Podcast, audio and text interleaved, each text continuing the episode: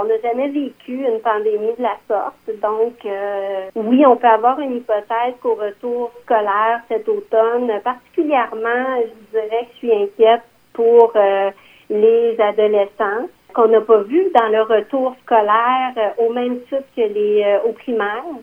Donc, on pourrait avoir à ce moment-là une, une détresse qu'on n'a pas connue.